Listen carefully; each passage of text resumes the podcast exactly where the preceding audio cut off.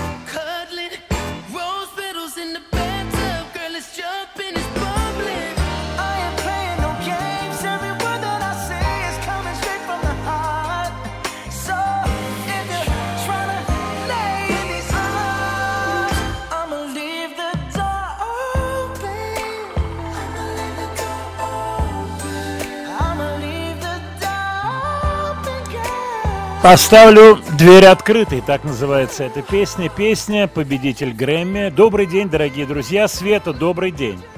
Добрый день. Ты следишь за Грэмми, нет? За этим не следила. Классный ответ. И не следила, и не следила. Обычно следила. Милый, не следила, и следить-то я не собираюсь. Ну, собираюсь. За этой твоей Грэмми, за этой я, милок, следить не собираюсь. Ну, вариант ответа, согласись, Свет. Ну, так себе вариант. Нет, собираюсь. Собираюсь, на выходных посмотрю, во что одеты, что пели. Вот. Кто чего говорил. Порядок у тебя идет правильный. Во что одеты. Вот, какая обувь? Это важно. Попадается ли ортопед обувь среди артистов? Нет. Ну ладно. Ну а как? Ну а вот я сегодня листал всякую музычку такую. Есть такой артист, она же артистка. Сложная гендерная ситуация. Арка. Классный, кстати, или классная. И вот там клипы, и у него и копыта, и рога, и вот... И сложная он и тут... ситуация. Да, и он и тудым, он и сюдым, он реверсивный, ты понимаешь меня, да? Она, он, них, шпациран. Интересно, вот как видишь, как людей-то так немножко колбасит, да, вот ты правильный глагол ты использовал. А с другой стороны, вот его маленького так колбасит, а он, видишь, выдает на гора какие-то музыкальные произведения. Слушать нам их или нет, вот это вопрос. А можно слушать и не смотреть. Можно, да, глазки ладошками закрыть, и пускай он там любые копытца себе примеряет. Ну, мы сегодня обойдемся без арки. Кстати, артист очень продуктивен, выпускает альбомы кучами. Но вот с точки зрения продакшена действительно интересно. Вообще, я мало что про него знаю, кто там что делает. Вот часто бывает какой-то есть артист, big name, там, Дэвид Гетта, да? А вот так поближе познакомишься, и выясняется, что Кукушкин делает аранжировки, Петрушкин там всеми песнями заведует, и далее по списку. А артист является таким, что называется, иконообразным созданием, который вперед выдвинут, ну, конечно, заслуженный и все такое прочее. Но вот такие истории в шоу-бизнесе, они бывают. У нас сегодня большой список новинок, старинок, событий. Вот, от вас уже приходят сообщения разной степени злобности, вот. Но я обязательно сейчас вам напомню номер WhatsApp, пожалуйста, пишите, не стесняйтесь, по возможности буду отвечать на ваши сообщение +7 967 103 5533. Номер не изменился, не стесняйтесь, пишите. И вот уже приходят заказы, хотя у нас программа без заказов, о чем вы прекрасно знаете. По поводу Beastie Boys прислал Александр, Волгоград. Причем одно сообщение по поводу Beastie Boys, очень такое корректное, а второе «это важно для меня», написал Александр. Понимаю, Александр, но у нас, еще раз хочу сказать, не та программа, где вот в выполнении каких-то заказов. Может быть, мы что-нибудь такое придумаем и сделаем специальный выпуск с заказами, с вашими прямыми звонками. Я только за, в виде, как говорится, разнообразия. Вот. Жириновский. Владимир, вы сталкивались с ним по жизни неоднократно. Вы знаете, я вспомнил историю, когда снимался, это было довольно давно, но лет 10 точно назад, в какой-то программе телевизионной. И мы снимались, сидели за кулисами, как всегда, телевидение, это ожидание бесконечное. И вот там всех загримировали, сидели, ждали своего выхода. И Жириновский мне говорит: «Владимир, Ротару люблю, достойный человек». Я говорю: «Спасибо, я и передам». Да, значит, сейчас мои охранники принесут мой альбом. Сейчас вам подарят, я подарю вам мой альбом. На что я ему говорю: не надо угроз. Ну, такая легкая шутка. Надо отдать ему должное. Он мгновенно в эту шутку врубился, говорит: ну... это не угрозы. Да, но я действительно не очень пою, я не вокалист. Но вот вы послушайте, мне кажется, что я душой пою. Подарил мне пластинки свои. И плюс набор деодорант ЛДПР, какие-то одеколон ЛДПР. Ну, понимаете, полный фраерский набор. Такие синенькие ручки шариковые. Вот целый. И я недавно у себя где-то нашел неиспользованный деодорант ЛДПР. Вот. Конечно, был очень интересный человек, очень необычно себя ведущий. Я вам скажу свое одно замечание личное.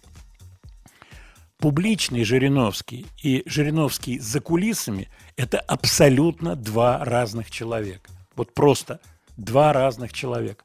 То есть все это ярко, однозначно, вот это все, так сказать, шоу. А за кулисами это очень такой сдержанный, тихий, абсолютно спокойно общающийся человек. Вот. Были у меня еще с ним встречи, разговоры, ну, тоже вот такого, в общем-то, я бы сказал, шоу-бизнесского характера. Никаких серьезных таких контактов нет. А то, что он записал, я послушал. Но он действительно не вокалист, и действительно все это сделано, ну, в таком гротесковом режиме, но имеет место существовать. Царство ему небесное. Студия Владимира Матецкого. 5 апреля была годовщина гибели Курта Кобейна. Кстати, от вас приходит сообщение, сейчас уделю обязательно им внимание. Присылайте, так сказать, все обязательно прочтем. Годовщина смерти Курта Кобейна. Вы знаете, я вчера прочитал статью и сегодня написал в Яндекс.Дзен, в Телеграм-канал маленькое сообщение о том, что готовится опера по, так сказать, тематике Курта Кобейна. Я больше расшифровывать не буду, так сказать, спойлерить, как принято говорить сегодня, не буду. Вы завтра прочитаете это в Телеграм-канале и в Яндекс.Дзене. Но то, что опера готовится, кстати, автор молодой совсем человек, ему 31 год, и он говорит, что он вырос на песнях Курта Кобейна. Интересная информация. Мне, например, очень и очень интересно послушать классическое решение, ну, вот такого серьезного драматического момента, как создание оперы вокруг судьбы последних дней Курта Кобейна. Завтра вы все прочитаете, а пока «Come as you are».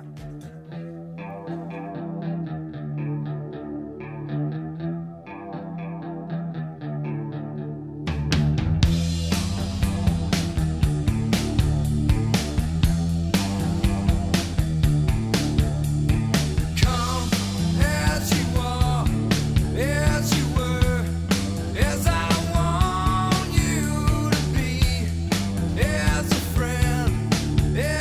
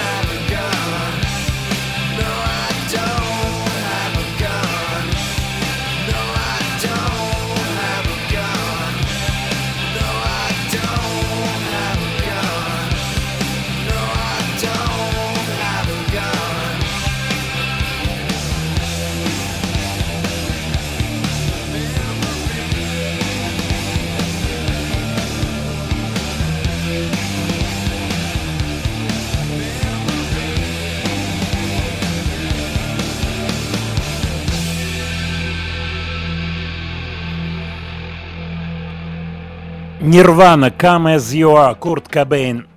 Мы с вами обязательно послушаем вот эти кусочки из оперы. Мне, например, очень интересно. Композитора зовут Оливер Лейт. Ничего про него не знаю, знаю только, что ему 31 год, совсем молодой. Послушаем, это интересно. Может быть, песни будут в этой опере вставлены. Вот я сейчас слушаю «Нирвану». Вот, может быть, сегодняшнего, ну, скажем так, дня изготовления классической оперы, идущей условно в Большом театре, в которую вставлены песни. А почему нет? Сегодня все возможно. Вот. Но что касается песен, это всегда права. А что касается прав, то там главной фигурой является Кортни Лав, с которой я знаком, я про это рассказывал. Она была на интервью, мы с ней пообщались и вне эфира. И, кстати, интересные снимки с этого эфира, очень такие забавные. Она мне понравилась, она невероятно деловая девушка, женщина. Поэтому интересно, как все это сложится. Ну, будем ждать, посмотрим. От вас пришло несколько серьезных сообщений с серьезными вопросами. Например, такое от Тахира. Почему весь мир слушает западную музыку, а наших, условно, Киркорова, весь мир не слушает? На самом деле, Тахир, это очень большой вопрос. Что касается Киркорова, давайте его выведем сразу за скобки и сказать, что у наших артистов ни у кого и никогда не было мировой карьеры, это было бы неправильно. Мы можем вспомнить с вами Тату, у которых были большие победы. Можем вспомнить артистов, которые существуют на грани классики и, так сказать, популярной музыки. Почему? Дело в том, что это вопрос, состоящий из массы тонких моментов. Я готов говорить на эту тему, но я боюсь, что это займет у нас час. Есть производственная часть. Вот, например, голливудские фильмы. Почему они популярны во всем мире? Причина в двух основных моментах. Производственная, то есть мощная производственная база, и звездная система. Что это значит? Голливудские актеры, голливудские звезды являются звездами во всем мире. Понимаете, да? Нечто подобное есть с музыкой, есть производственная часть, и я потратил в своей жизни очень много сил, чтобы поднять этот производственный уровень у нас в России. Понимаете, да? И действительно есть чему поучиться. И это абсолютно не зазорно слушать западную музыку и, так сказать, пытаться сделать такого же качества. Так же, как автомобили. Вот я сегодня, кстати, ездил по своим больничным делам и видел проезд такой кавалькады, которую возглавлял автомобиль «Аурус». Вот. Отечественного производства, каков процент там отечественных деталей, это уже другой вопрос. Но это попытка сделать свое приличное. Так же, как и самолеты, так же, как и масса других вещей. Почему нет? И музыка тоже. Вот это производственная часть. Вторая – вот эта звездная сторона. Это сложнее, но это возможно. Кстати, абсолютно не обязательно петь по-английски. Когда звездность и правильность артиста, правильность, понимаете, в кавычках, да? То бишь, когда артист мощный, и его звездность достигает серьезного уровня, то язык не имеет такого значения. Пример тому Рамштайн. Люди поют на немецком, принципиально поют на немецком, и эти пластинки, эти песни становятся большими во всем мире, и у них гастроли во всем мире. Кстати, не далее, как вчера, они выпустили очень забавный видеоролик на песню «Зигзаг». Это все касается пластических операций, ботоксов, как всегда с юмором, как всегда туда примешан секс, как примешаны какие-то резкие вещи монтажные, вы все это увидите. Ну что, давайте уж тогда Рамштайн послушаем. И лишний раз убедимся в том, что язык здесь не преграда. На немецком, на весь мир.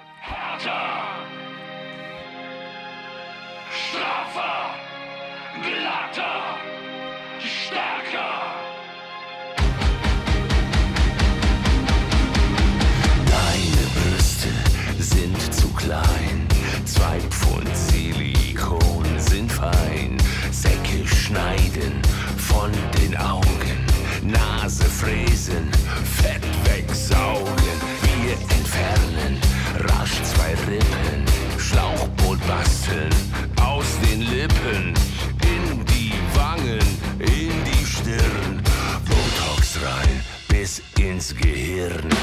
Zickzack, zickzack, schneid es ab.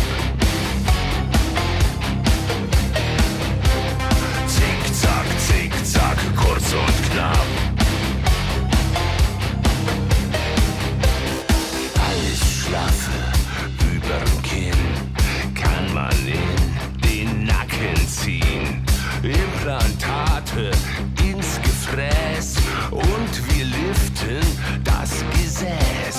Messertupfer voll Narkose, 7 Kilo Reiterhose und Bauchfett in die Biotonne.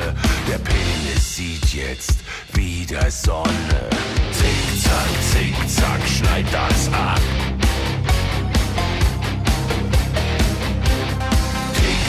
Tick-Tack, du wirst alt. Deine Zeit läuft langsam ab. Wer schön sein will, der muss auch leiden. Aus und weg und abschneiden. Nadelfaden, schwerlich, doch ohne Schmerzen geht es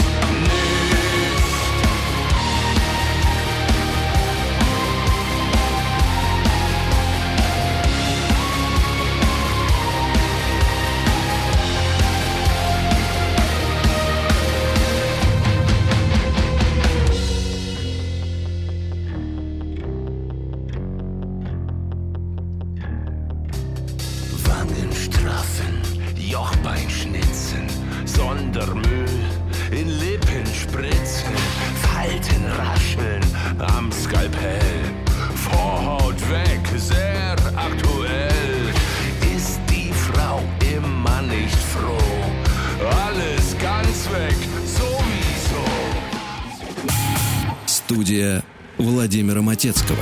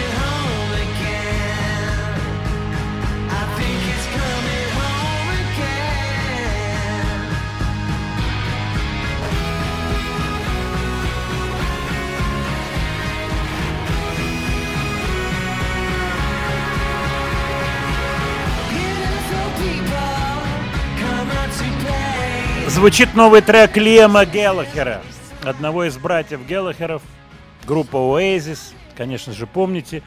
Лиам выпускает альбом, у него будет тоже название, что у этой песни, которая сейчас играет Come On You Know.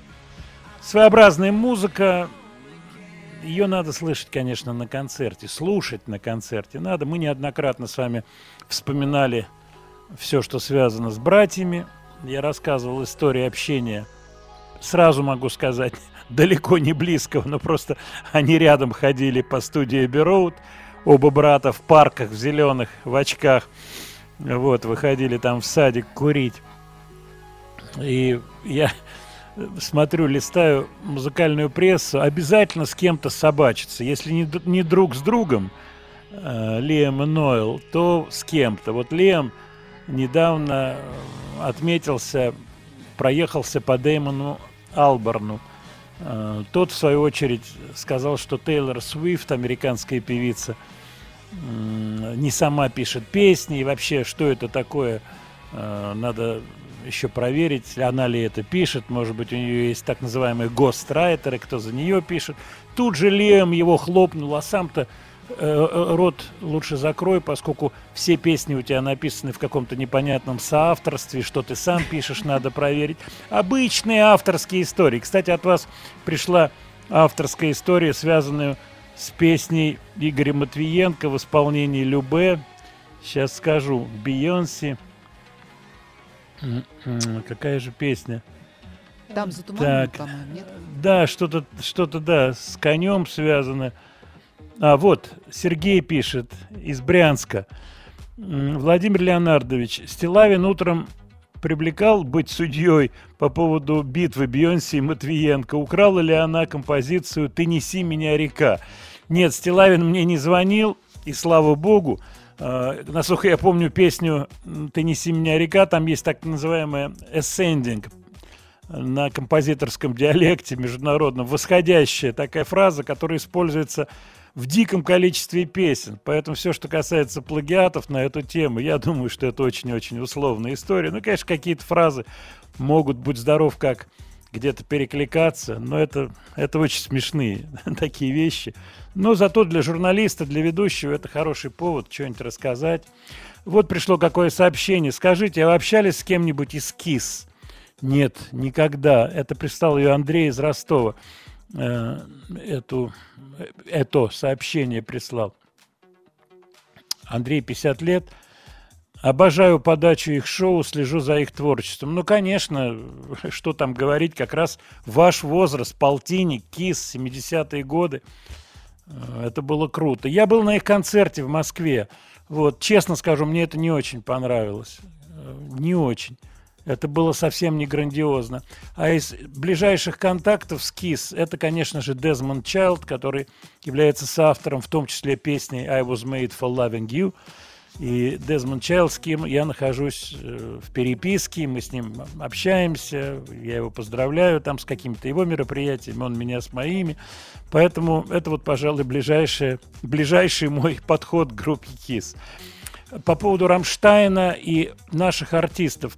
Владимир, вы правы, действительно, шансы есть. Вот у Гребенщикова был шанс, да, у него был очень большой шанс, тогда был интерес к России, и он очень здорово выглядел. Я уже говорил вам, что если вы пролистаете Letterman Show, его выступление Борина на Letterman Show, где он сморозил не очень хорошие шутки по поводу американской музыки, они, так сказать, оказались не в жилу, то, что на русском языке звучит. Что произошло с Гребенщиковым, почему у него не получился проект? Как раз вот этих составляющих не хватало. Профессиональный, звездный. У него звездная была внешность у Бори, но он не является, да простит меня Боря Гребенщиков, музыкантом профессиональным.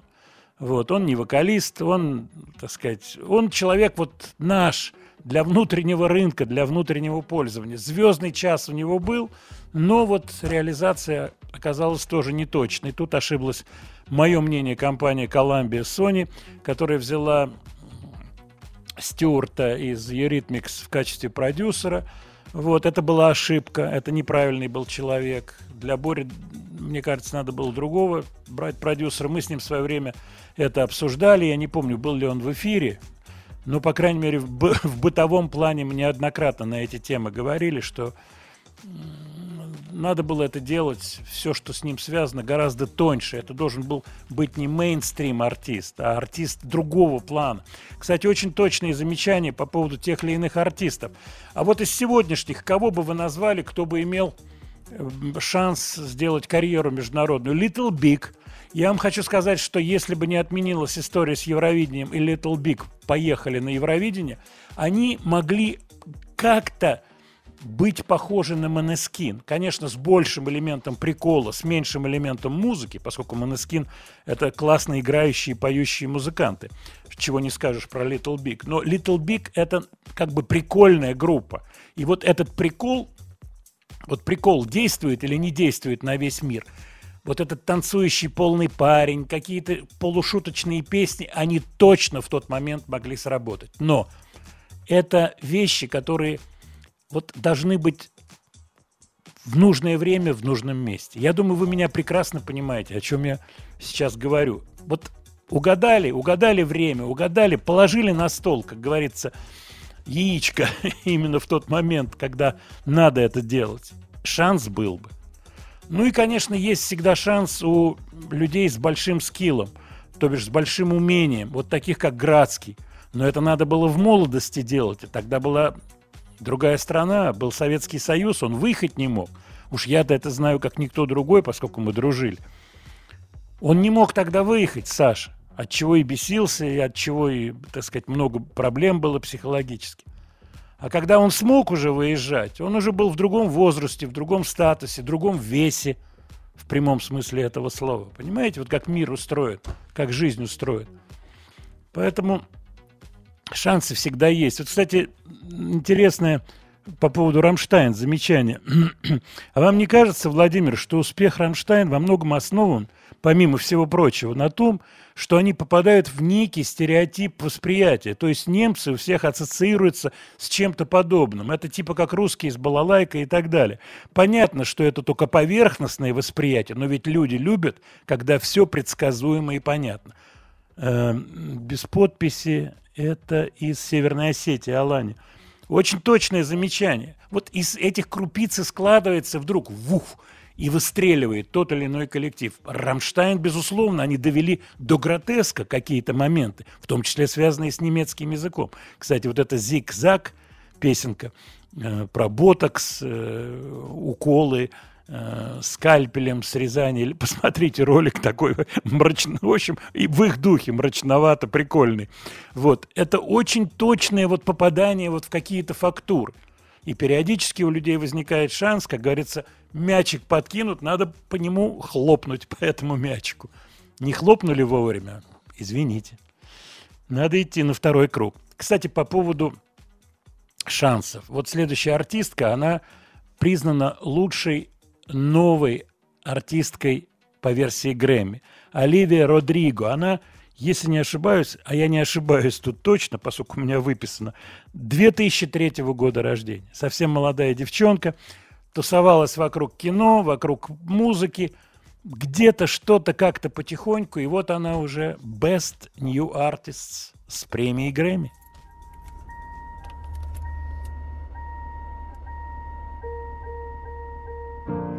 Got my driver's license last week, just like we always talked about. Cause you were so excited for me to finally drive up to your house. But today I drove through the suburbs, crying cause you weren't around. And you're probably with that blonde girl who always made me doubt. She's so much older than me. She's everything I'm insecure about. Yet today I drove through the suburbs. Cause how could I ever love someone else? And I know we weren't perfect, but I've never felt this way for no one. And I just can't imagine how could be so okay now that I'm gone. Guess you didn't mean what you wrote in that song about me. Cause you said forever, now I drive alone past your street.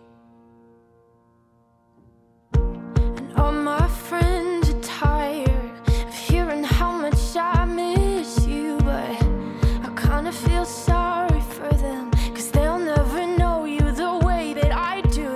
Today I drove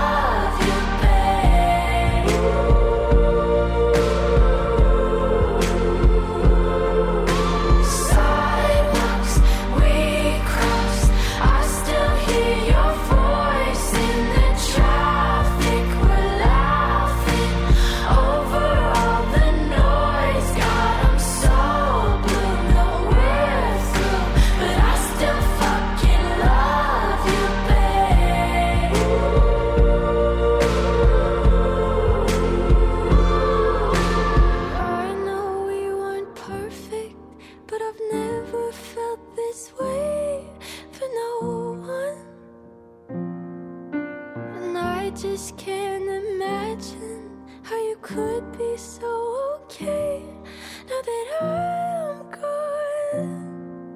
Cause you didn't mean what you wrote in that song about me. Cause you said forever, now I drive alone past your street. Оливия Родриго, Driver's License, так называется эта песня, артистка, лучшая новая артистка по версии Грэмми. Интересно, посмотрите, я обратил внимание на особый тембральный окрас ее голоса. Вот каждый человек имеет свой тембр голоса. Вот от вас приходят, кстати, очень тонкие замечания по поводу тех или иных артистов. Мне очень приятно, что вы меня поняли. У каждого человека есть шанс. Это распространяется не только на артистов. Вот я сейчас к женской половине, вот, Свет, к тебе в первую очередь обращаюсь. На каждую девушку есть кто-то, кто среагирует. Понимаешь, о чем я говорю? Понимаю, конечно. Это очень это очень тонкая мысль. Конечно, существуют какие-то стереотипы, там, ух, ах, вот с такими-то ногами, да с такими-то сисями, там, ну и так далее. Это мы все понимаем. Но существуют и вот тонкие вещи, когда вдруг тот или иной типаж начинает быть востребован из-за кино какого-то, из-за каких-то, ну вот, мельчайших происходящих в жизни событий. Вот так же в жизни, так же с артистами. Продюсеры, они же режиссеры, они же какие-то кутюрье, они вот это чувствуют, видят какие-то тренды. Простые люди тоже порой это чувствуют. Просто это не их занятие, это не их работа. Если ты, вот, например, настроен на каждый, ежесекундно на сочинение песен, то ты в каждой строчке ищешь что-то волей-неволей, что может пригодиться для песни. Кстати, я упоминал сегодня Дезмонда Чайлда, знаменитого продюсера. Он об этом говорит в интервью Ultimate Classic Rock. Интересно говорит. О том, что ты все время находишься как бы во взвинченном состоянии. Ты что-то делаешь, все время сочиняешь, что-то придумываешь.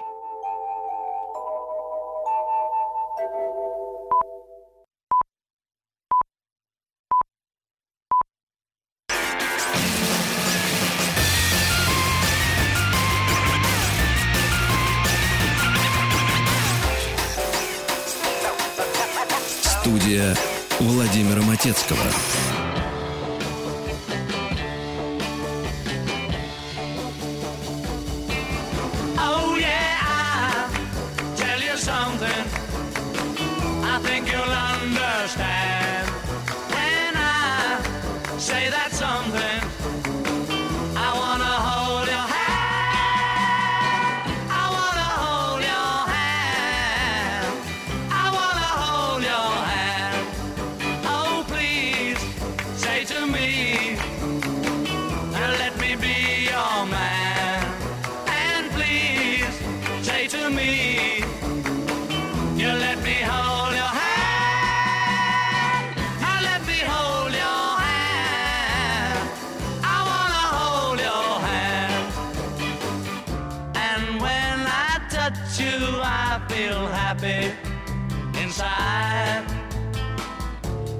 Such a feeling that my love I can't hide, I can't hide, I can't hide. Yeah, you got that something I think you'll understand when I say that something. I want to hold your hand.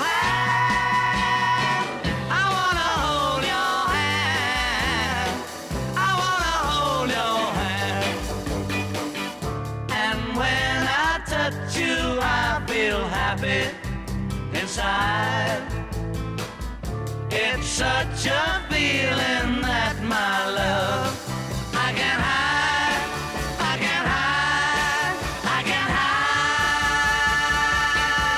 hide. Yeah, you got that something I think you'll understand. When I feel that something I wanna hold your hand. I wanna hold your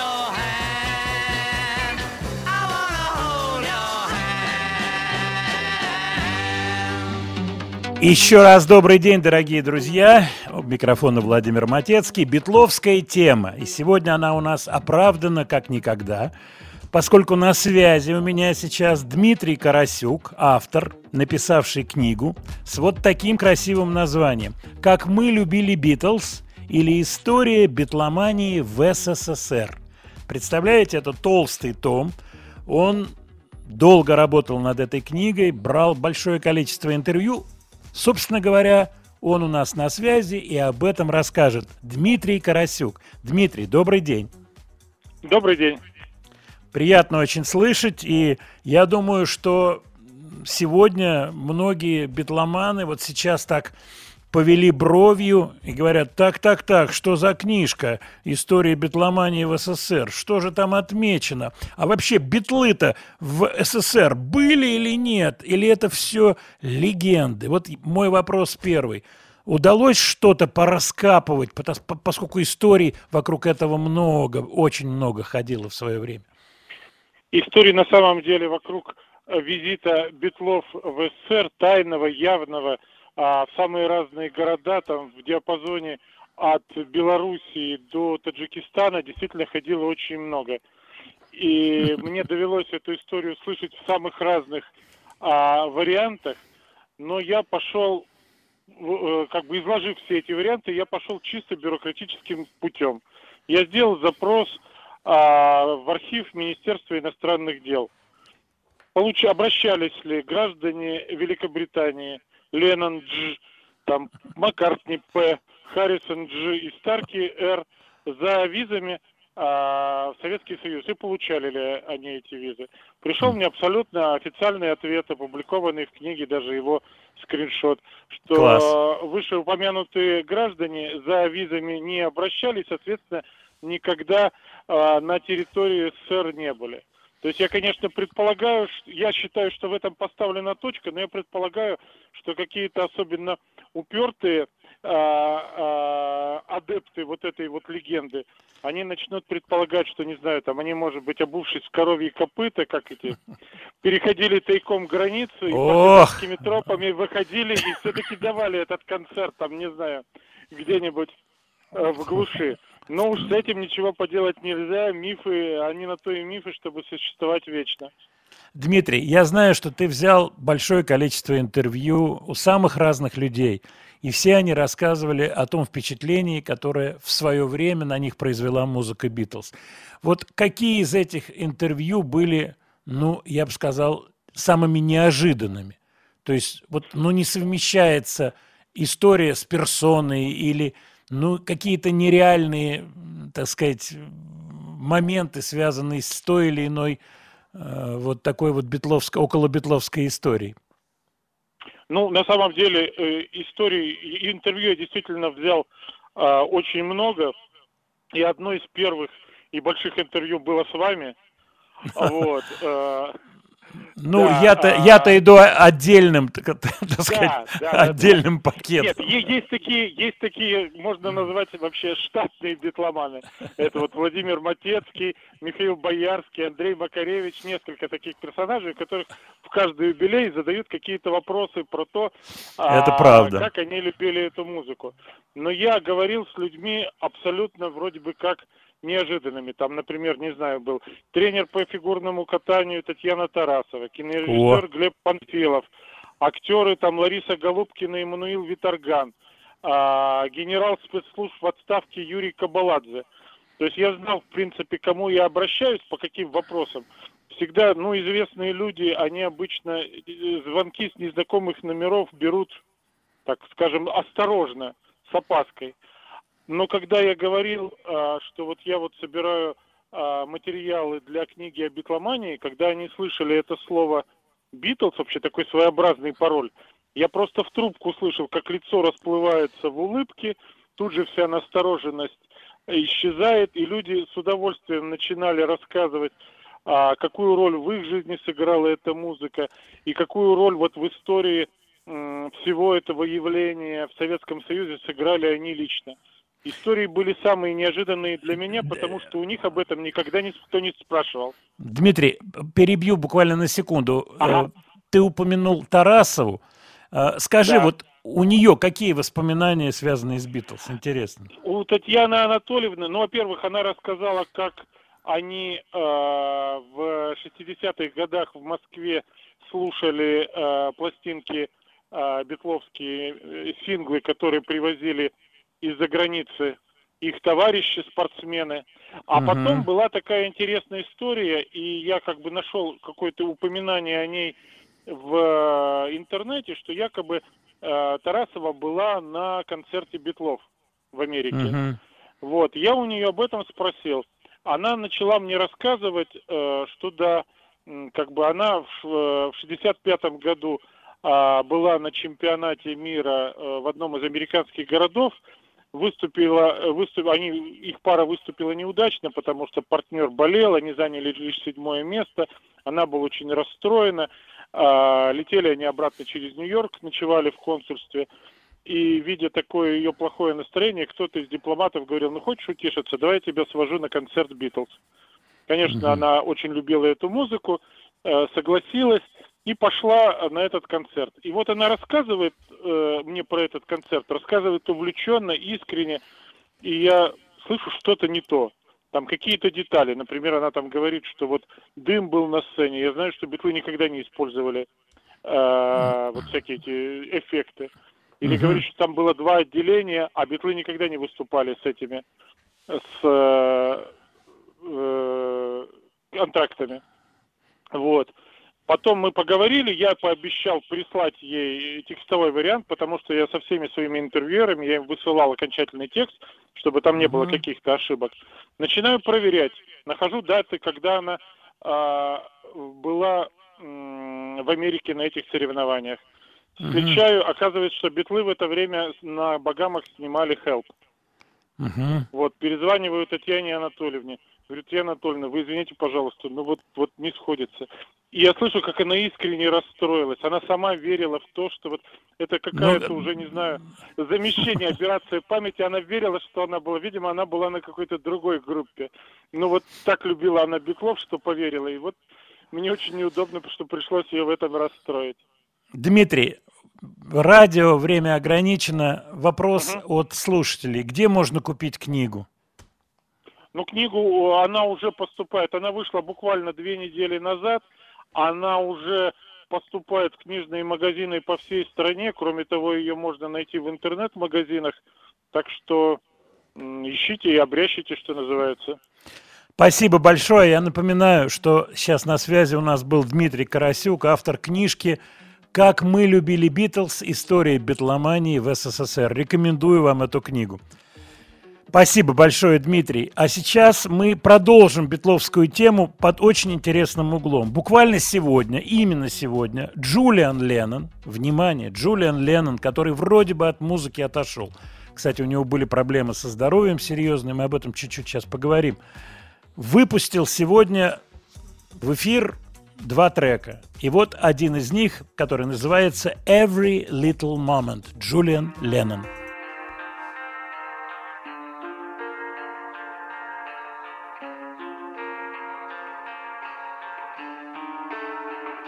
With every little moment, every little raindrop, every little sun spot, can't you see the war is over?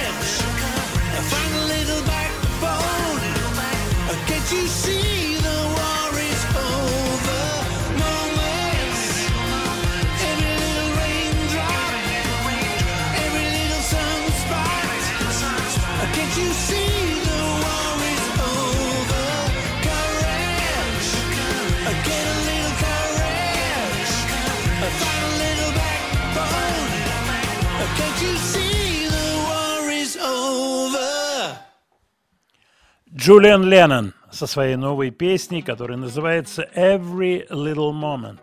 По-моему, замечательный трек. От вас приходит сообщение. А давайте-ка я вам еще раз напомню. WhatsApp присылайте, не стесняйтесь. +7 967 103 5533. Владимир Леонардович, ваши комментарии по поводу высказываний Макаревича. Вы знаете, я не в курсе его высказываний. Я могу сказать, что я его поздравил с рождением сына. Я ему написал, он мне мгновенно ответил.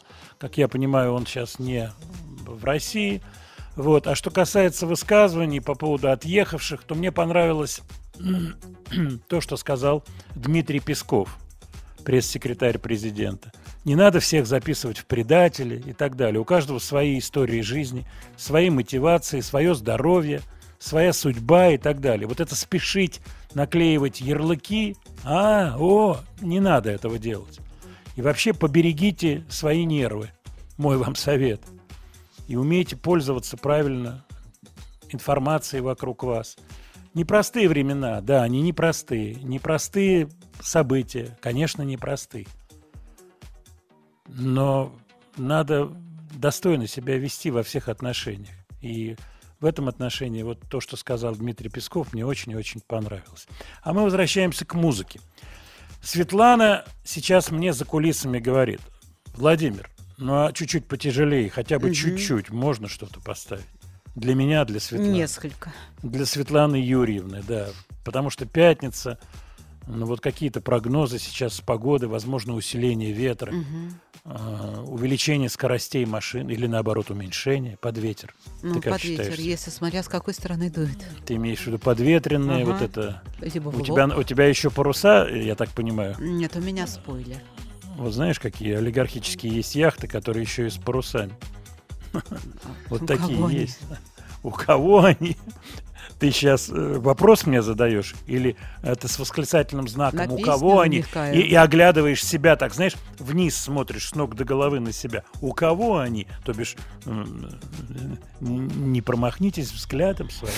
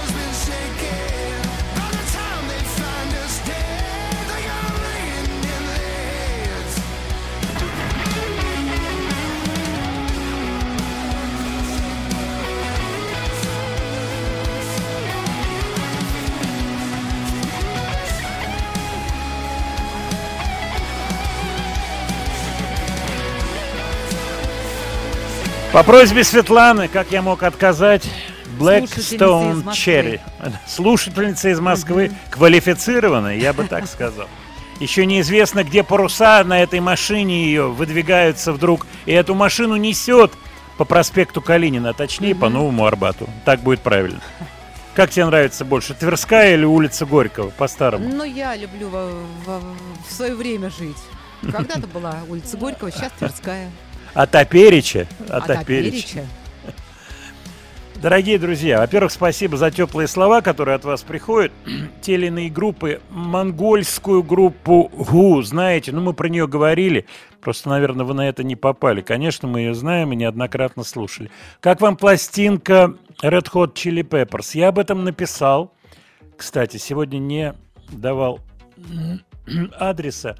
Смотрите, слова и музыка Матецкого. Слова и музыка. Яндекс.Дзен или телеграм-канал.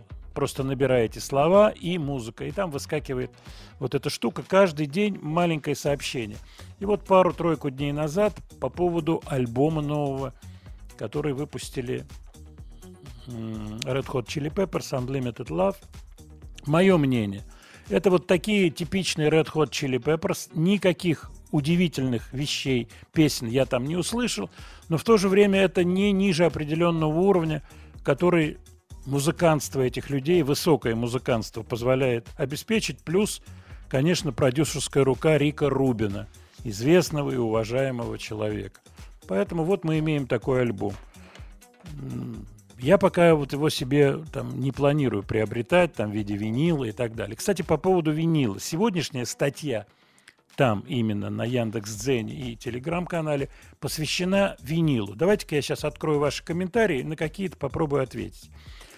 Дело в том, что винил, вот, например, такой базовый вопрос. Новодел, то бишь сегодняшний винил, и винил оригинальный. Оригинальные, так сказать, издания 40-летней, 50-летней, а то и больше давности.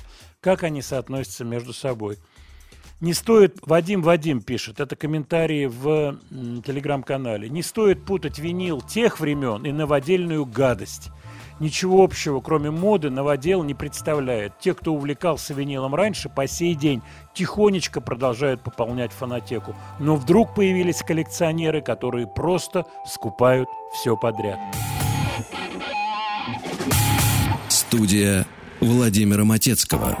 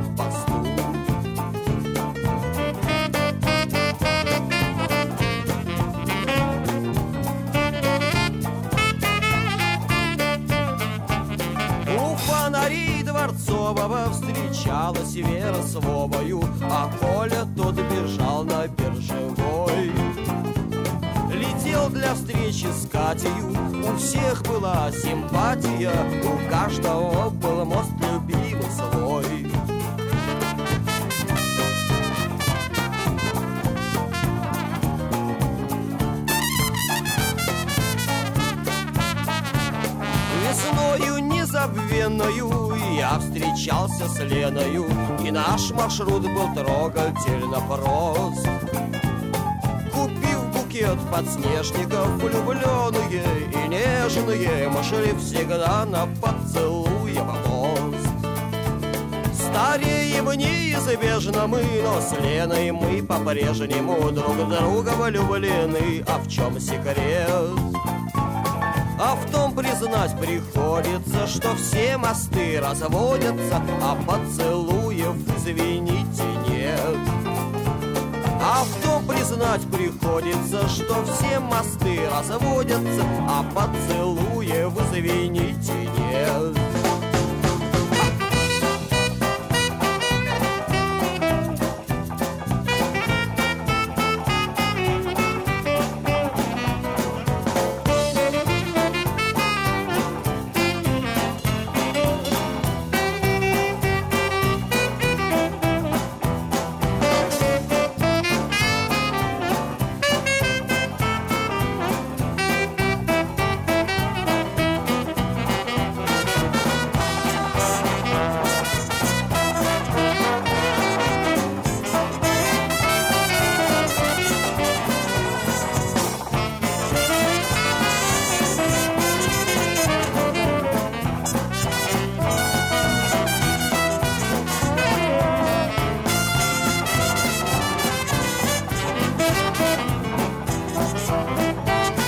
Вот такая милая песенка от Чижа и компании. Свет, ты как считаешь, это рок-музыкой, шансоном или нечто среднее? Это, мне кажется, дворовая, может, какая-нибудь. Хорошая, милая, дворовая, питерская музыка. И не надо этого скрывать, как мне кажется, это правильный подход. Мосты разводятся, мосты, люди разводятся. Это гораздо более серьезная история. Ты можешь сказать пару слов по этому поводу, Светлана, дорогая Юрьевна? По поводу того, что люди разводят. Но не только мост. Мост нет. Поэтому мы-то думаем о лучшем. Мы думаем о поцелуях с тобой. Пятница вечер. Пятница вечер.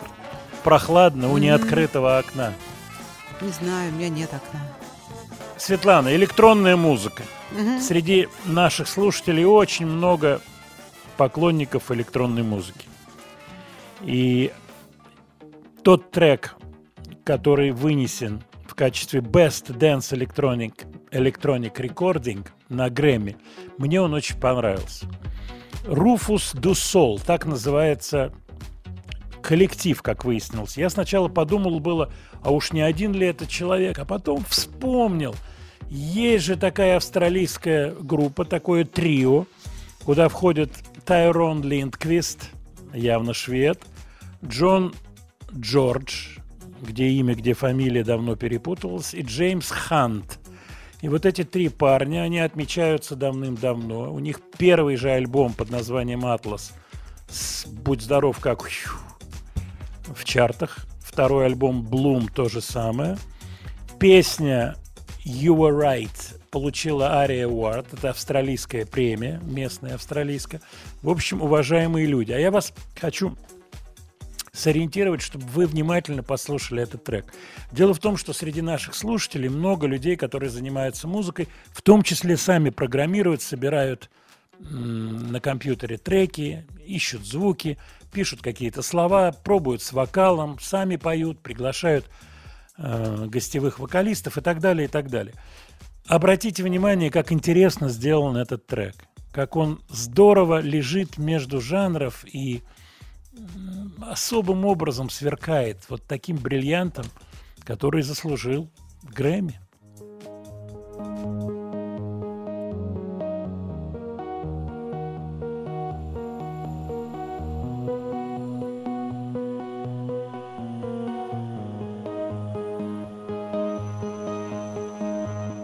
There's a pain in my chest that I can't describe.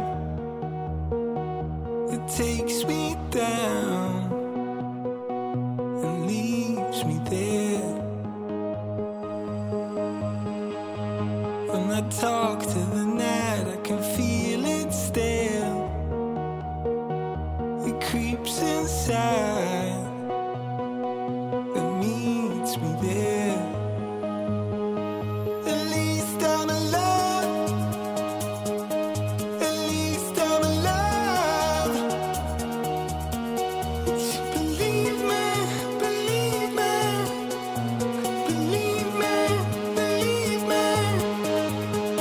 Ooh.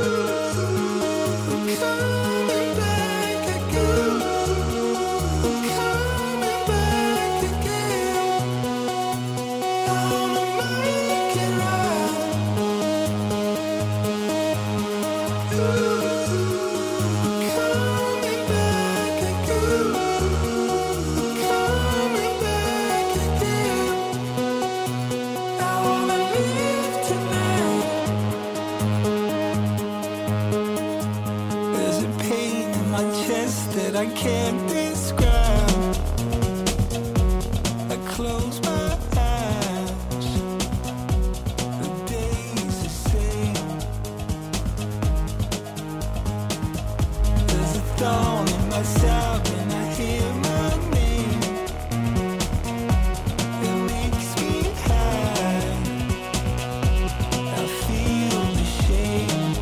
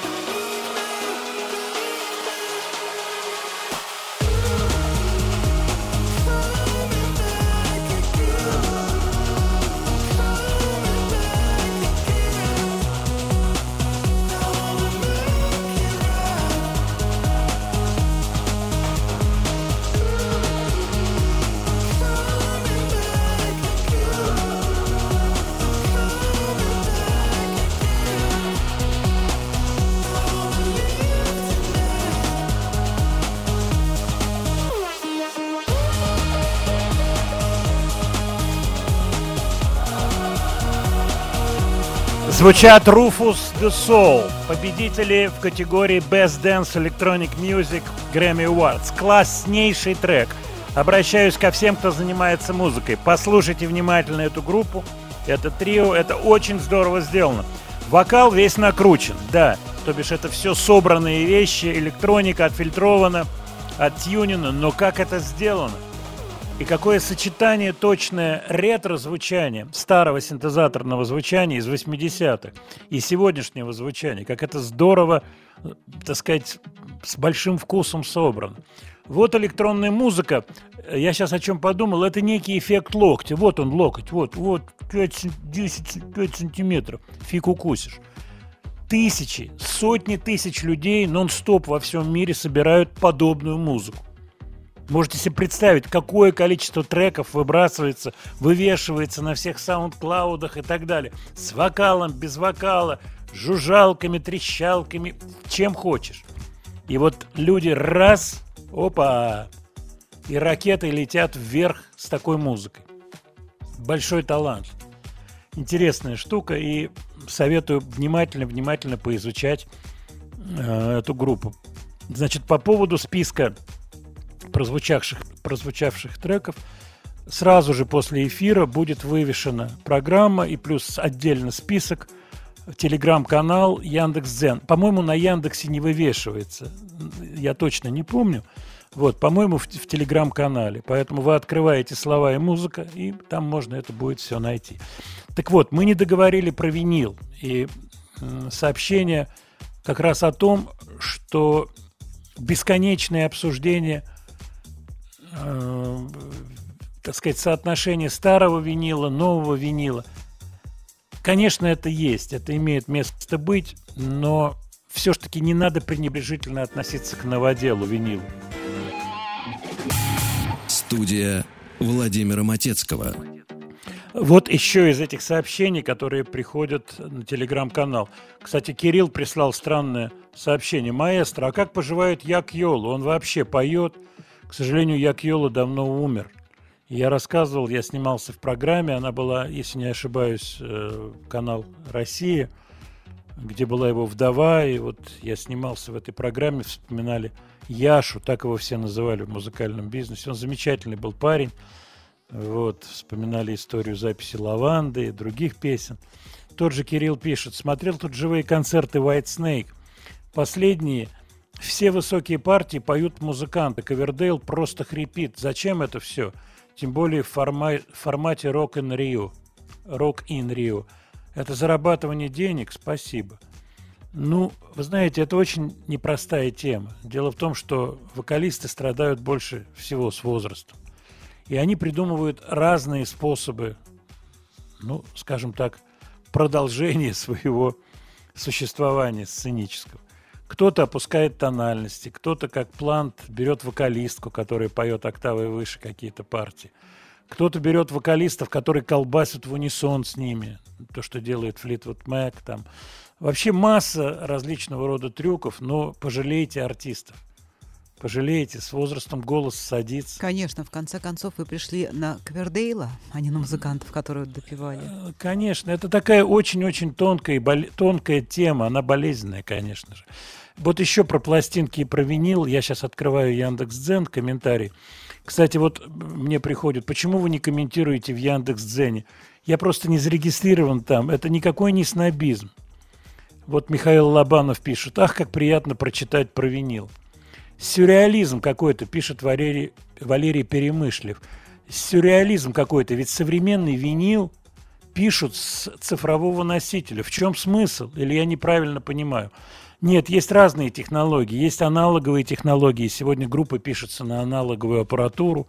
Это все очень и очень распространено. Тут, я вам скажу, есть два больших пути. Есть путь, когда люди слушают музыку, а есть второй путь, когда люди слушают, как хэтик звучит. И вот слышно ли, как скрипит у Ринго Старра стул на Эбби Роуде, на Come Together и так далее. Если вы слушаете музыку, да, по-разному звучат новодельные пластинки, старые пластинки, но не настолько по-разному, чтобы не стать, например, обладателем тех или иных классных новодельных пластинок. Почему бы и нет? Почему? Константин Р. пишет: у меня остались еще старые диски, а вот вертушка сдохла. Хочу купить новую, но жаба душит. Понимаю, Константин. Вообще цены на хай-эндовскую аппаратуру, они невероятно высокие. Мое мнение, опять же, есть люди, которые делают это, ну, скажем так, чтобы показать свой достаток. Покупают дорогие вертушки, и стоимость есть и по $150 тысяч. Такие есть проигрыватели. Но, уверяю вас, можно за $1500 купить очень приличный проигрыватель и прекрасно слушать дома виниловые пластинки и получать еще дополнительный кайф от большого альбома, от того, как вы его достаете бумажный пакет, понюхать его, вспомнить былое. Поэтому кайф всегда есть. Ну, а что касается денег, то, конечно.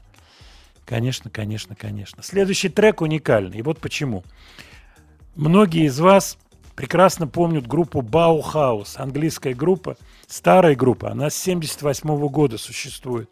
Кстати, вначале она называлась Bauhaus 1919, соответственно, направление в искусстве немецкое, 19 года Bauhaus.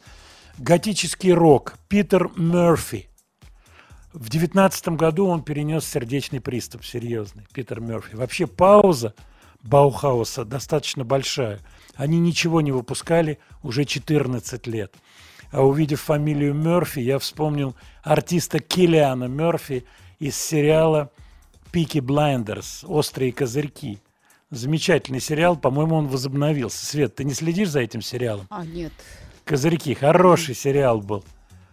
Ну, он, ему лет 10 уже, наверное. Да, но вот, нет, да, я где-то увидел, что, так сказать, они возобновили, так сказать, продакшн. Надо будет посмотреть. Ну, давайте вернемся к Баухаусу и послушаем трек, который называется «Drink the New Wine». No pain, no pain. I'll never see the boys again, 'cause I'm off to the funny farm. Drown out the blues with booze. Now it's off to the funny farm. I got news for you. Now I'm off to the funny farm. Cascade crisis. Too much tension and tears. I'll never see the boys again, 'cause I'm off to the funny farm. I'll never see the boys again, 'cause I'm off to the funny farm.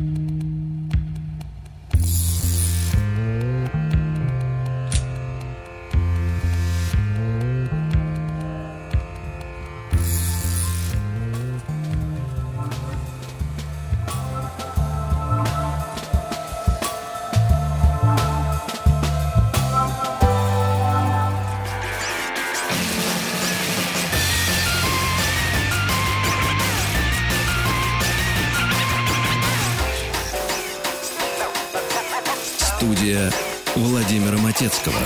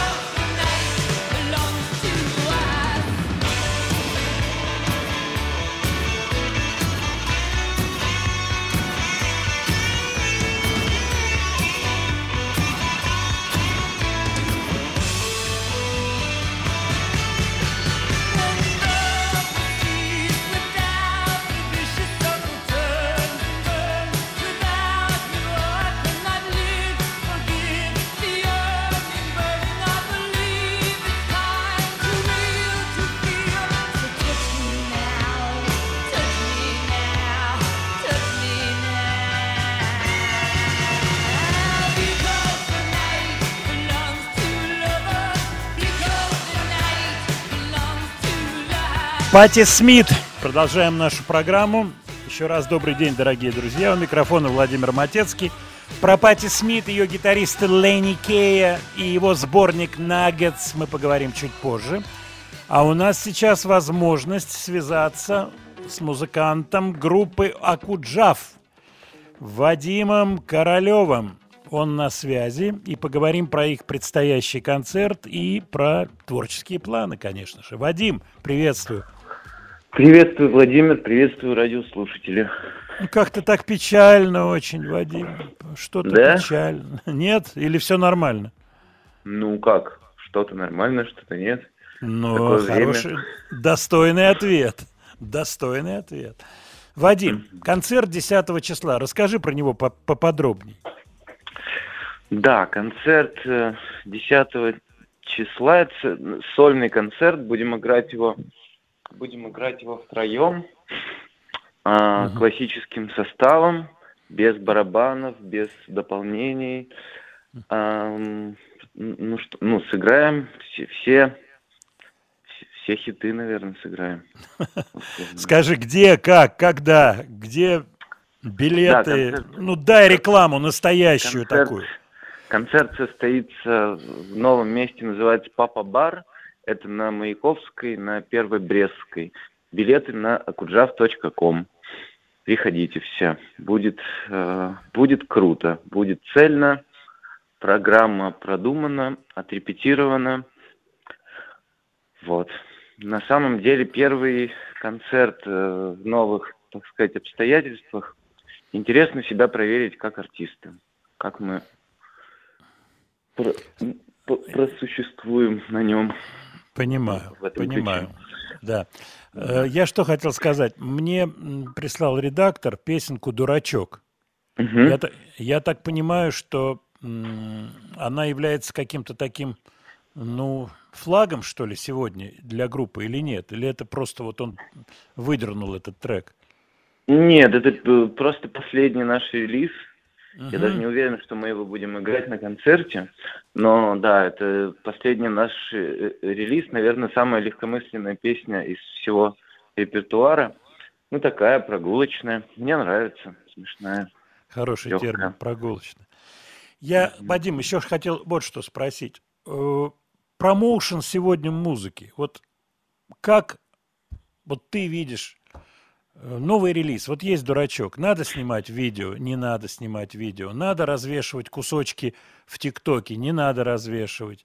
Надо пропихивать в какую-то там радиоигру, радиостанции. Вот в целом, просто скажи свой комментарий по поводу сегодняшнего дня, по поводу промо тех или иных релизов музыкантов.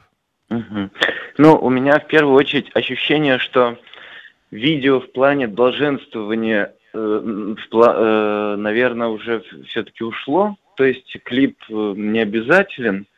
Все-таки песня – это самое главное. Поэтому, когда у нас есть возможность делать какое-то видео, тогда мы это делаем. Или у кого-то появляется такая возможность, идея. Ты имеешь в виду финансовая возможность, да? Да. Но это ни в коем случае не является самоцелью, потому что мы все-таки группа – это в первую очередь музыкальный коллектив, и мы делаем музыку, а там уж как она приложится. Поэтому, и мне кажется, она вообще разносится, музыка, быстрее именно, в общем, время видео, мне кажется, ушло. Интересно. Слушай, по крайней мере, время клипов, по крайней мере. Скажи мне, рядом же существуют артисты, которые всю карьеру свою строят на видео, правда, другого формата артисты, и у них это получается здорово. Пример тоже Сережа Шнур, понимаешь? Да. Твой мини-комментарий, у него просто своя судьба, или тот же Боря Гребенщиков, который вроде бы, так сказать, такой как бы отстраненный артист, а на самом деле очень-очень лихо все современные атрибуты использует для промо.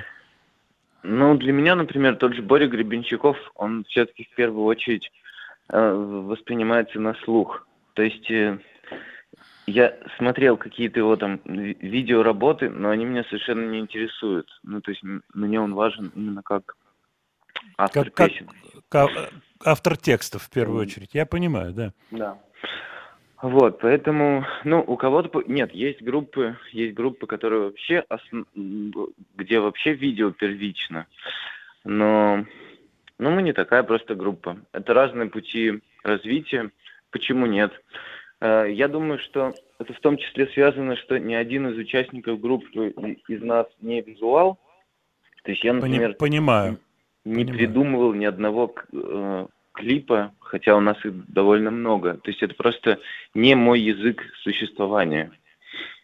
Поэтому, когда какие-то клипы рождаются, то я с радостью уступаю дорогу художнику, который... Скажи мне, маленький такой интимный вопрос. Процесс сочинения песен, как? Это вот в телефон какие-то кусочки, какие-то слова, какие-то фразы, и потом к этому возвращаться? Или в студии все вместе джимовать, что-то пробовать, какие-то находить вместе фактуры ритмические? Как у вас это происходит?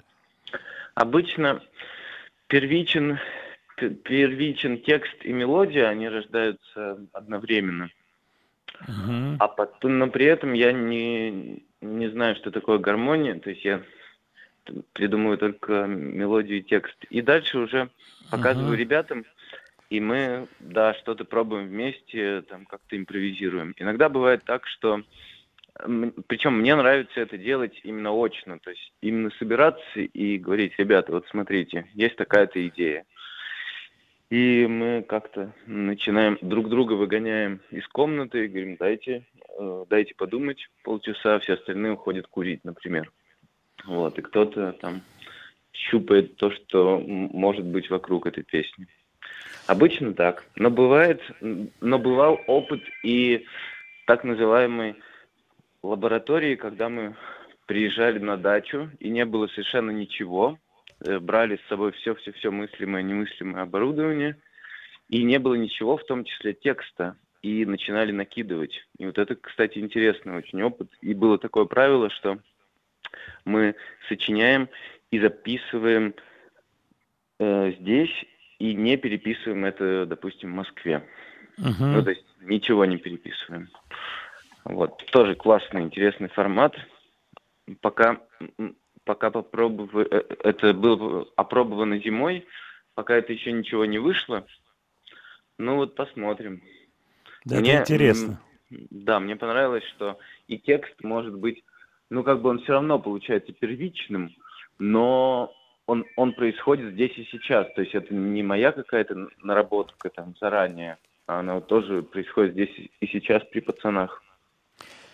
Вадим, время у нас ограничено. Я знаю, что у нас есть 2 билета разыграть.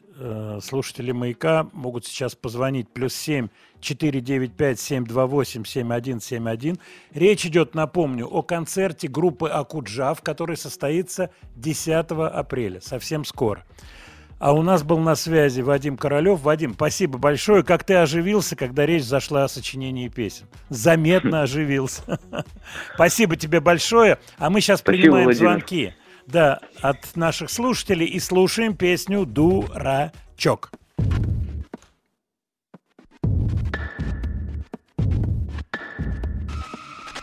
С кем-то на пушке, то есть с Итинском. Я тоже на пушке в прокат взял самокат.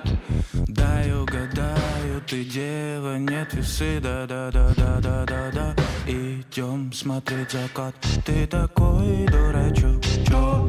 Дашка-шка, ты такой дурачок, чё? Идем гулять, ты такой дурачок, чё? Чёрный шушукаться, такой дурачок, чё? Красиво откинула волосы, что мне захотелось тебя поцеловать. И я произнес, как не своим голосом, что мы половинки одного целого. Ты такой дурачок, чё?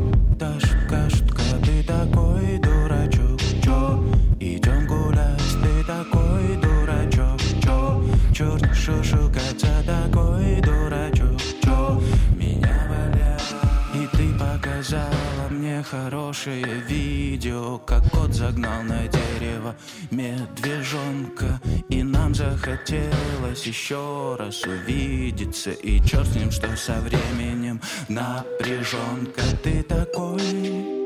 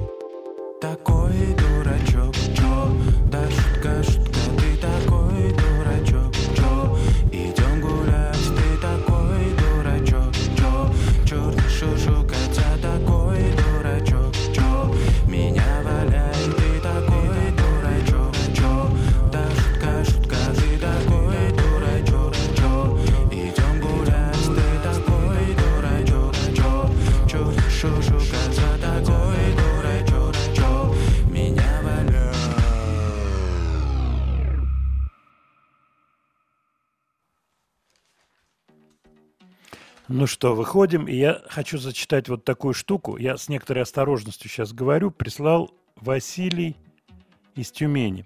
С некоторых пор, после окончания музыкального трека, голос Матецкого в эфире первые секунды звучит очень громко и с искажениями. Очень раздражает. Подпись Василий. Свет. Да. Твой комментарий. Мне надо осторожничать, да? Ну, чуть-чуть... Как подальше, сказать, да? Не так энергично начинать. Я понял. Василий, спасибо большое. Ваше мнение очень важно. Вот видите, я его зачитываю. Какие-то вот такие технические моменты. От вас фидбэк, обратная связь очень-очень важна. Вот Светлана сейчас мне рассказывает за кулисами по поводу Владимира Вольфовича. То, что его похоронили на Новодевичьем между могилой Ельцина и Примакова. Он, кстати, в одном из интервью рассказывал, что его похоронят на Новодевичьем. И вообще вот такую раскладку собственных похоронных всех дел он давал. Ты не видел это, нет? Да, я видела интервью, слышала. Да, такое интервью давнишнее, причем не из последних, где он рассказывает, что, скорее всего, его на Новодевичьем похоронят. Но это был эпатаж. Когда он говорил...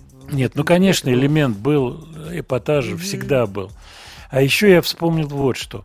93-й, если не ошибаюсь, год, когда ЛДПР набрала на выборах 22 или 24%. То есть большой довольно процент. И кто-то мне из ребят, из музыкантов, кто был на приеме в Кремле, вот я не помню кто, рассказывал, как он там себя вел. Он ходил от стола к столу и вот то, что называется, банковал. И народ был в трансе просто в полном, поскольку никто не ожидал, что будет такой большой процент ЛДПР. Вот. Интересно. Очень интересно. Царствие небесное Владимиру Вольфовичу. Так, возвращаемся к нашим делам. Владимир, мало вы про Грэмми рассказываете. Нет, мы сегодня чуть-чуть говорили про Грэмми. И остались...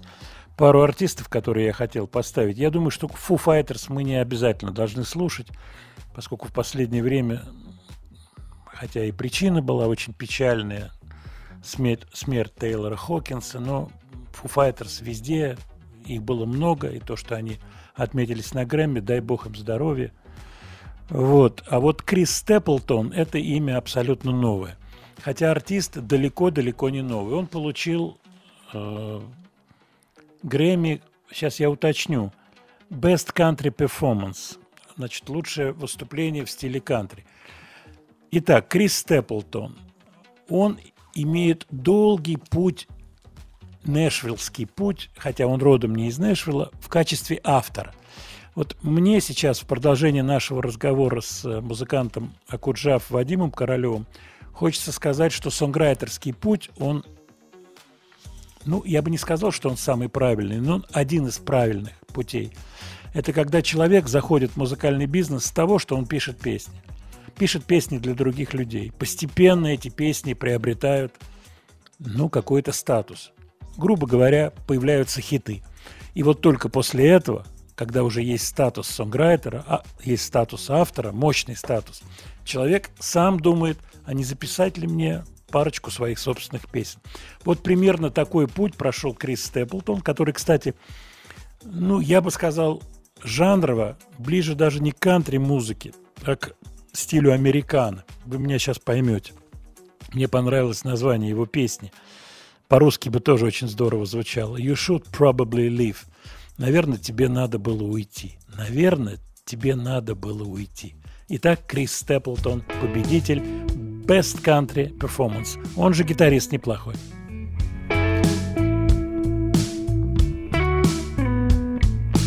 I know it ain't all that late, but you should probably leave. Now I recognize that look in your eyes. Yeah, you should probably leave. 'Cause I know you, and you know me.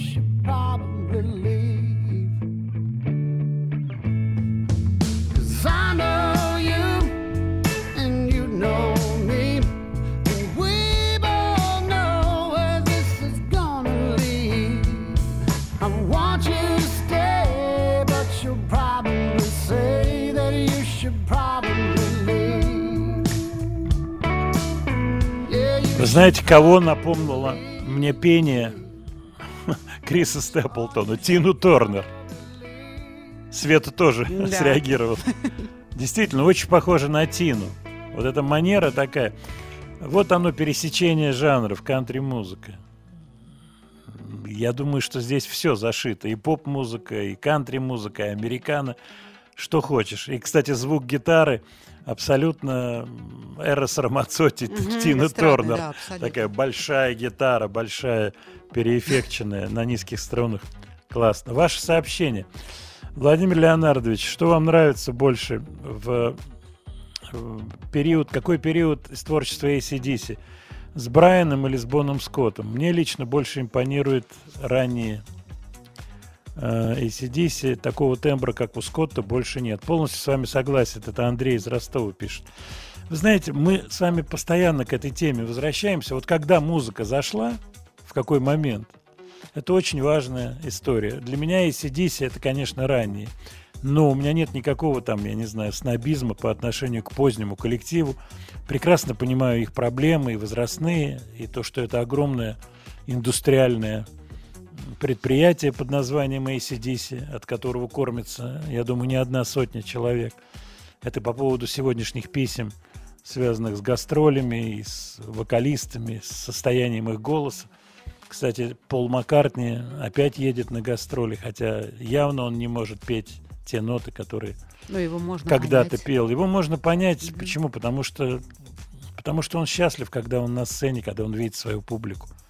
Он артист-артистыч настоящий. Это вот его на все 100%. Те или иные политические истории, которые от вас приходят. Вы знаете, наша программа, она особая. И вот то, что у нас звучит иностранная музыка, это не пропаганда этой музыки, а это то, что есть в жизни. Да, она была, эта музыка, она остается с нами. Пускай они запрещают Чайковского, мы Битлз запрещать не будем, и Роллинг Стоунс тоже. Вот моя идея по этому поводу. Студия Владимира Матецкого.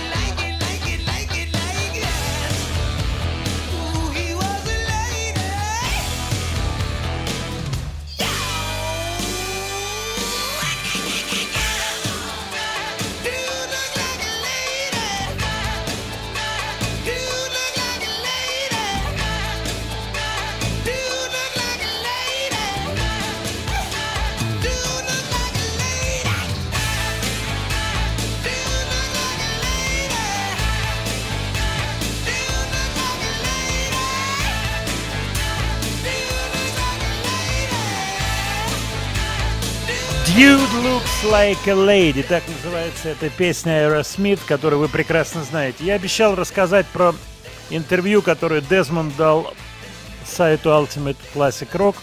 где он рассказывает, как он пришел работать с Aerosmith в качестве аутсайд-райтера.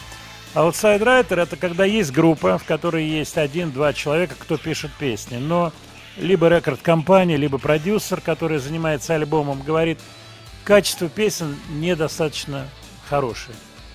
Давайте я вам приведу человека, который вам поможет песни поднять на 5 этажей выше.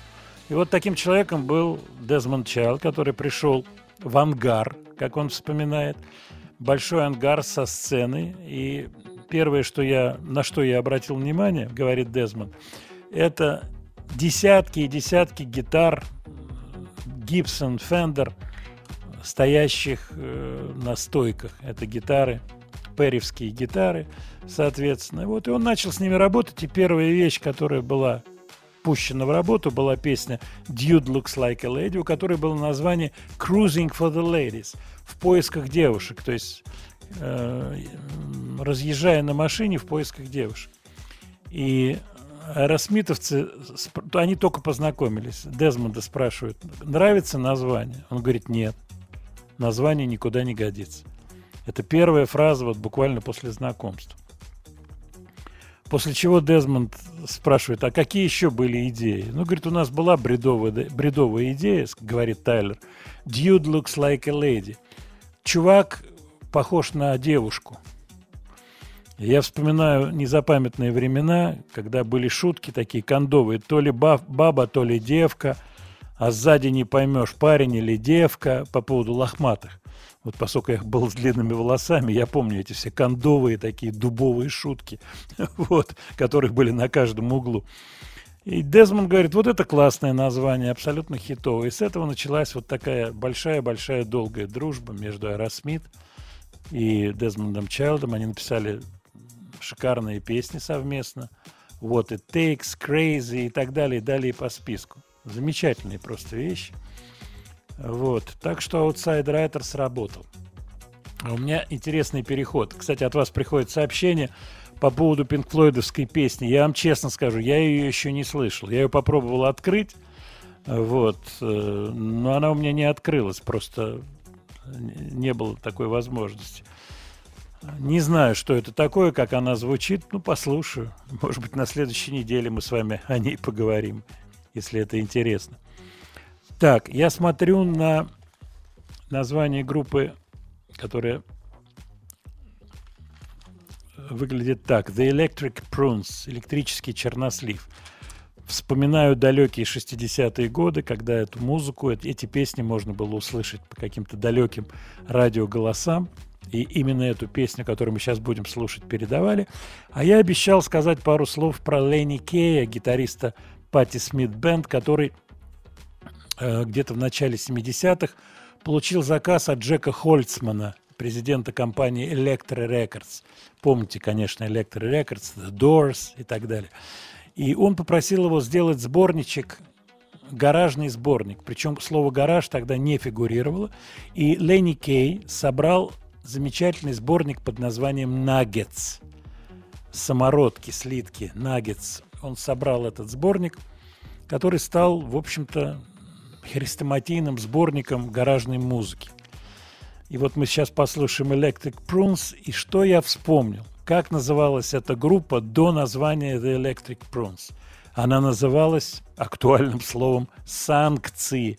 The Sanctions называлась эта группа. Итак, The Electric Prunes. Их самый большой хит под названием «I had too much to dream last night». Last night your shadow fell upon my lonely room. I touched your golden hair and tasted your perfume. Your eyes were filled with love the way they used to be. Your gentle hand reached out to comfort me.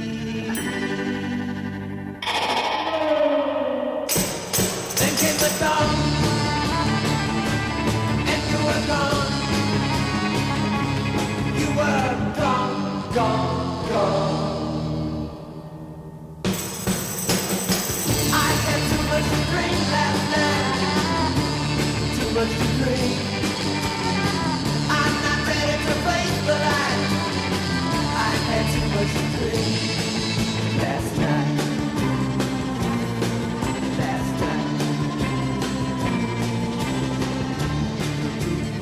deep as I staggered from my bed. I could not bear the image racing through my head. You were so real that I could feel your eagerness. And when you raised your lips for me to kiss, came the dawn, and you were gone. You were gone, gone, gone. I had too much to dream last night. Too much to dream. I'm not ready to face the light. I had too much to dream last night. Last night. I had too much to dream last night. Too much to drink. I'm not ready to face the light.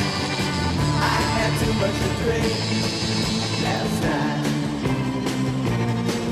Last night. Oh, too much to drink. Oh, too much to drink. Я смотрю на ваши сообщения по поводу винила.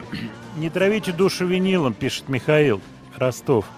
Год назад сгорел дом, а с ним коллекция пластинок отца. Классика, эстрада, сказки и мои рок-пластинки. Там не было чего-то эксклюзивного, но восстановить это, пожалуй, нереально. Особенно классику. Ну, что можно сказать? Только посочувствовать, Михаил. Алекс пишет из Перми. По поводу новодела. Мое мнение, пусть существует и то, и другое. Полностью с Алексом согласен. Вот почему надо обязательно одно? Вот ненавижу новодел, вот приходят такие сообщения. Ну, не нравится новодел, ну и бог с ним. И покупайте старые пластинки. Далее Алекс пишет. Да, первопрессы, как правило, звучат более воздушно, аналогово, но можно и винил, в том числе первопресс, записать левой ногой, и те же компакт-диски могут звучать очень мягко и красиво. Полностью согласен. У меня есть такие вот MFSL, понятно. Дело не в формате, а дело в подходе. Вот полностью согласен, правильный у Алекса подход. А потом, конечно, есть вариант звуки слушать, выискивать какие-то звуки, есть вариант слушать музыку. Кстати, на что я обратил внимание, что большинство людей, которые вот занимаются аудиофильскими делами, они имеют с этого доход. То есть это просто, если говорить открытым текстом, это просто разводило. Чистой воды разводило. Потому что, как правило, эти люди не выдерживают блайнд-тестов. Это я проверял несколько раз. Что такое блайнд-тест? Вот ты говоришь, что первый пресс звучит лучше. Вот тебе первый, вот тебе не первый. Определи на слух. Мимо. Не могут определить. Студия Владимира Матецкого.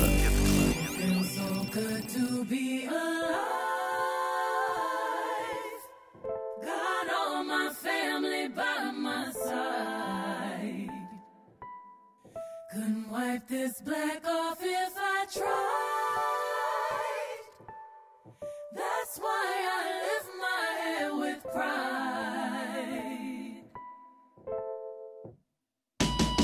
I got a million miles on me. They want to see how far I'll go. Это как раз кусочек песни Бейонсе «Be Alive», на которой грешат, что она, похоже, сдернула это у Любэ. Автор Игорь Матвиенко. Я, не слушая ни ту, ни другую песню, так сказать, ну, что-то у меня, какие-то остатки есть и от Бейонсе, и от песни Любэ, сказал в самом начале программы.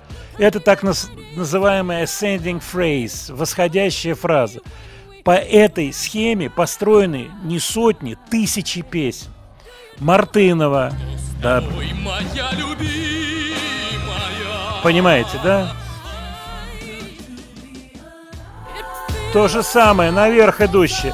Нотр-Дам. Вот это все одно и то же, восходя. Поэтому говорить о каком-то плагиате, это просто не то, что притянуто за уши, это просто чушь собачья. Плагиат. Этой фразы, вот восходящей, где только ее нет. Ёлки-палки, в моей песне, пожалуйста. Твой малыш растет не по годам. Мы ее слушали. Да-да-да, это по слогам. Ну так уж совсем не сознавайтесь. Да, да не, ну это все восходящие эти фразы, которые... Это одно и то же, что матецкие, похоже, вот... Ра-ра-та-ра-да-ра-да-ра. Да это цыганочка, дорогие друзья. И Леонард Коэн эту фразу брал оттуда же. Причем позже меня, если я не ошибаюсь. Да это не имеет значения. Это какие-то... Или вот концовка. Кому она принадлежит? И в скольких она песнях существует? Поэтому восходящая фраза... Ну, это просто да, смех вообще. Плагиат, шмагиат. Про винил, Владимир, еще давайте поговорим. Про винил. Меломан слушает музыку, аудиофил — звук. Ну, действительно, это так. Действительно. Ну, а вот вам доставляют удовольствие какие-то звуки послушать? Знаете, у меня нет гипердорогой аппаратуры. Сразу могу сказать, нету гипербольшой коллекции старых виниловых пластинок. У меня есть друзья, и я рассказывал, у меня есть товарищ, у которого самая крутая коллекция в России пластинок. Вот. Я иногда к нему заезжаю, что-то слушаем, какие-то редкости и так далее. Ну, меня больше интересует музыка. Вот. Что касается аудиофильских настроений, то я это понимаю. В основном, еще раз повторю, это люди материально заинтересованы. Кстати, вот это, как говорится, этот подход, чтобы понять вообще, откуда ветер дует, очень просто всегда использовать, поскольку в 99,9 целых в основном люди, как говорится, дуют в те паруса, где прилетит больше копеек и прочих, так сказать, денежных знаков. Но это же обычная история. Поэтому вот эти раздувания, надо купить это, надо купить шнуры за $50 тысяч и так далее. Ну, а потом вот блайнд-тест. Ну, иди вот давай определи, где шнуры такие, где сякие. Определи на слух. И вот тут начинаются разговоры. Да нет, ну а что определять? Да мы же знаем, тут уже низы, теплое звучание, теплый ламповый звук. Ну и поехал. Телега. Вот правильно написал Алекс о том, что и компакт-диски есть хорошо звучащие. Кстати, любители аудиофильных всех историй на определенных пластинках все отслушивают с определенным таким разряженным звуком, когда не так много инструментов. Сразу все по-другому, классно звучит. А любые нагруженные фактуры, музыкальные нагруженные пластинки, будь то компакты, винилы, очень трудно отстроить звук. И очень редко у кого... Системы работают так, чтобы все классно работало на разножанровой музыке. Кстати, есть, ну, такие особые, как говорится, товарищи, у которых копейка большая, у которых несколько комплектов аппаратуры. Вот комплект для классики, комплект для джаза, комплект для рока, комплект для какого-нибудь авангарда и так далее, и так далее.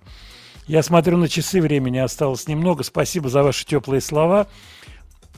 У нас сегодня такая чуть-чуть сумбурная была программа, вот, зато интересные гости, напомню, Дмитрий Карасюк, который написал книжку «Битлз», молодец, сделал этот подвиг, я считаю, взял там чуть ли не 200 интервью, музыканты из группы «Акуджав», 2 билета пошли нашим радиослушателям, ну а напоследок еще одна песня с восходящим таким музыкальным, с восходящей музыкальной фразой. Это как раз песня Любэ «Ты неси меня, река». До следующей пятницы. Спасибо вам. Ты неси меня, река, за крутые берега, где поля мои поля, где леса мои леса. Ты неси меня, река, да в родные мне места, где живет моя краса. Голубые у нее глаза, как а ночка темная, как речка быстрая, как одинокая луна. на небе ждет меня она. За туманом огонек, как же он еще далек. Ты мне, ветер, помоги, милую весточку шепни. Знаю, ждет меня краса.